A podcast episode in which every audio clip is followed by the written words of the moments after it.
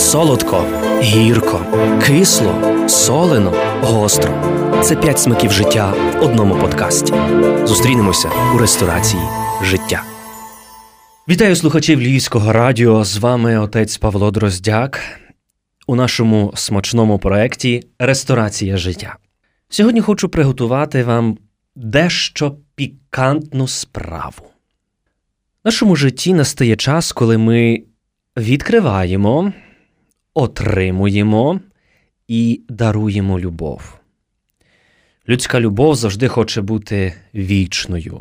Габріель Марсель, французький філософ, писав, що любов є бунтом проти смерті. Любов це як дар, який походить до мене від іншої людини. Але ми бачимо, як поняття чистої і справжньої любові нівелюється невпорядкованим потягом людини до відчуття банального задоволення. Ми усі є свідками того, що сила потягу між чоловіком і жінкою у світі, який кишить від еротики, є настільки сильною, що дуже легко розмиває заповідь вірності, яка стає все важче зрозумілішою. Інтимні стосунки стають товаром, який продається, який позбавляє людського виміру, адже, продаючись тим самим, зневажає особу, яка його продає, і особу, яка його купує. Що ті люди виробляють потай соромно й казати? Так напише свого часу апостол Павло у посланні до Ефесян, турбуючись про чистоту людського тіла і душі. Зокрема, апостол Павло звертає увагу на помилки людей, які піддалися похоті, які дозволили своє життя ввести в темряву, бо чітко пригадуєте що ви були колись темрявою, а тепер же світлом у Господі. Отже, поводьтеся, як діти світла, каже апостол Павло. Тут бачимо дуже чіткий натяк на те, що розпуста й похідь є тими категоріями, які не дозволяють нам бачити це світло життя. Чому так? Чому ті гріхи тілесності так нам е, шкодять? Справді, Господь, який подарував нам як цей дороговказ нормального життя свої заповіді, у шостій і дев'ятій, він говорить про непорушність відносин вірності між чоловіком і жінкою. Про те, що саме у подружжі цей потяг набирає людського вигляду з якого народжується вірність і сповнений любов'ю зв'язок. Якщо уважно придивитися до дев'ятої заповіді, то можемо помітити, що гріх розпочинається не з дії, а з бажання. Тому заповідь звучить не пожадай.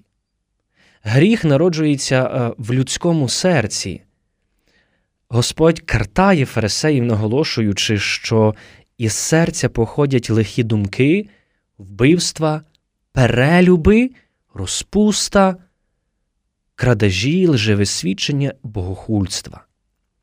Навмисне не хочу затримуватися і розбирати ці гріхи проти чистоти, зазирати до цієї людської похоті, радше хочу поговорити про цей шлях очищення людського серця від нечистих думок і бажань. Коли я насправді хочу зупинити у своєму житті цей нищівний марш похоті, відчути і дарувати справжню любов, тоді я маю наважитися шукати Бога і стати перед Його обличчям. Адже блаженні чисті серцем, бо вони побачать Бога. Людина живе, коли бачить Творця, але коли відвертається від нього, тоді втрачає це світло життя і шукає себе в різного роду пристрастях чи інших нечистотах, які ув'язнюють її.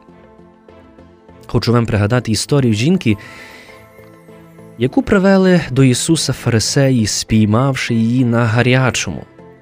Вона чинила перелюб.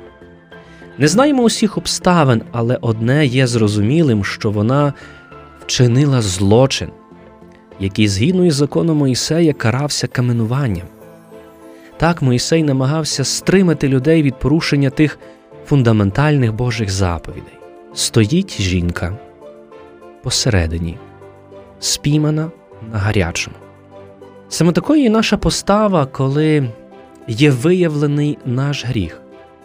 Коли ми усвідомлюємо, що похідь і солодкість гріха привели нас до болючих душевних і фізичних мук, коли ми зруйнували сім'ю не лише свою, але й чужу, коли ми дозволили нечистоті перетворити серце на відстійник токсичних відходів нашого в лапках благородного життя.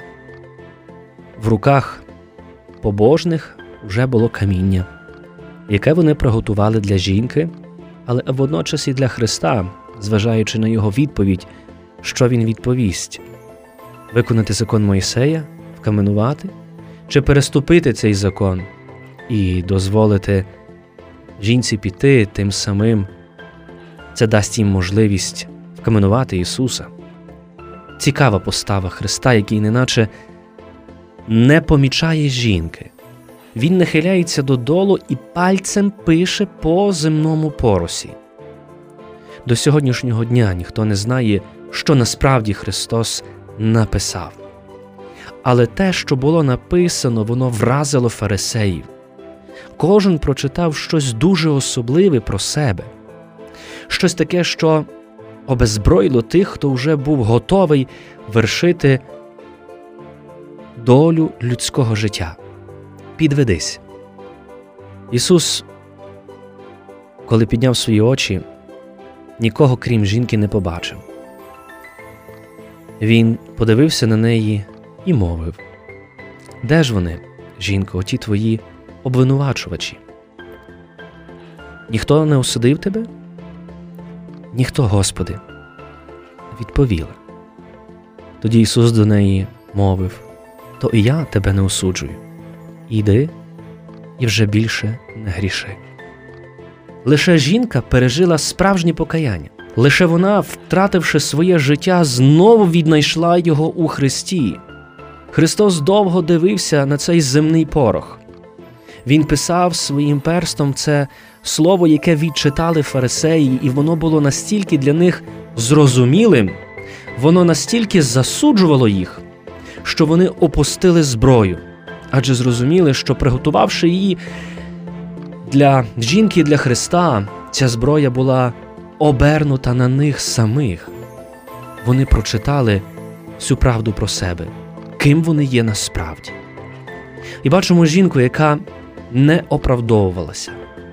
Вона розуміла свою помилку. І саме в момент діалогу Христа і Фарисеїв відбувалося це справжнє навернення. Їй вже було нічого приховувати, бо вона стояла перед Творцем життя. Вона лишень поцілувавши його ноги, напевно, що з великою вдячністю подякувала, що Господь дарував їй це нове життя. Як серцю стати чистим, щоби побачити Бога? Це відбувається тоді, коли ми дозволяємо Богові обмити брудні ноги нашого життя. Господь, як на тайній вечері, нахиляється до ніг кожного із нас, щоб ми були чисті бачили Бога і жили. Тому що після лише цього діалогу, коли Господь підвів свої очі і побачив жінку, жінка побачила Його. Це дало їй можливість побачити Бога і жити тим новим життям, життям, яке сповнене радості, миру і спокою. Навчаймо наших дітей справжнього життя. Дозвольмо їм побачити що означають справжні стосунки, яким навіть смерть не підвладна.